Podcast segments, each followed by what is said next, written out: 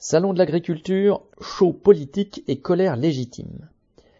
Samedi 24 février, sur fond de mobilisation des agriculteurs, l'ouverture du Salon de l'agriculture et les plans de récupération politique orchestrés par Macron ont été chamboulés. Cette année, la mobilisation des paysans a rattrapé ce salon au lieu de la comédie politicienne traditionnelle.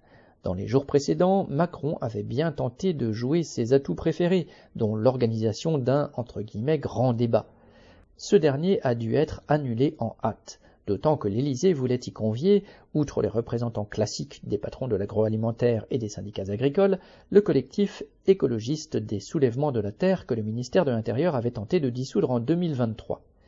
Si Macron n'a pas retiré de tout cela le profit politique escompté, les tractations avec les responsables syndicaux ont, elles, continué bon train le président prenant le petit déjeuner avec Arnaud Rousseau de la FNSEA, les représentants de la coordination rurale et des jeunes agriculteurs, avant de tenir sa conférence de presse. Il y a annoncé des mesures comme la fixation d'un prix plancher pour chaque production ou une année blanche pour permettre aux agriculteurs de rembourser leurs crédits. Il a ensuite tenté d'en faire la promotion auprès d'une trentaine d'agriculteurs triés sur le volet. Que serait l'année blanche? Cela reste à voir. Il semble qu'au mieux elle serait blanche en termes de cotisations sociales et de taxes, donc pour mieux permettre aux agriculteurs de verser leurs dîmes aux banques.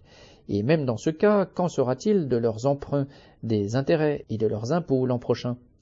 Quant à la énième annonce de citation prix plancher qui permettront de protéger le revenu agricole, fin de citation, d'après Macron, elle soulève bien des interrogations chez les petits paysans. La même mesure a été prise de multiples fois par le gouvernement en dernière date avec les lois Egalim 2018 puis 2021, mais en vain. La Fédération nationale des producteurs de lait, affiliée à la FNSEA, n'a pas tardé à faire savoir son mécontentement contre un tel prix plancher qui ferait stagner, selon elle, la rémunération des producteurs de lait.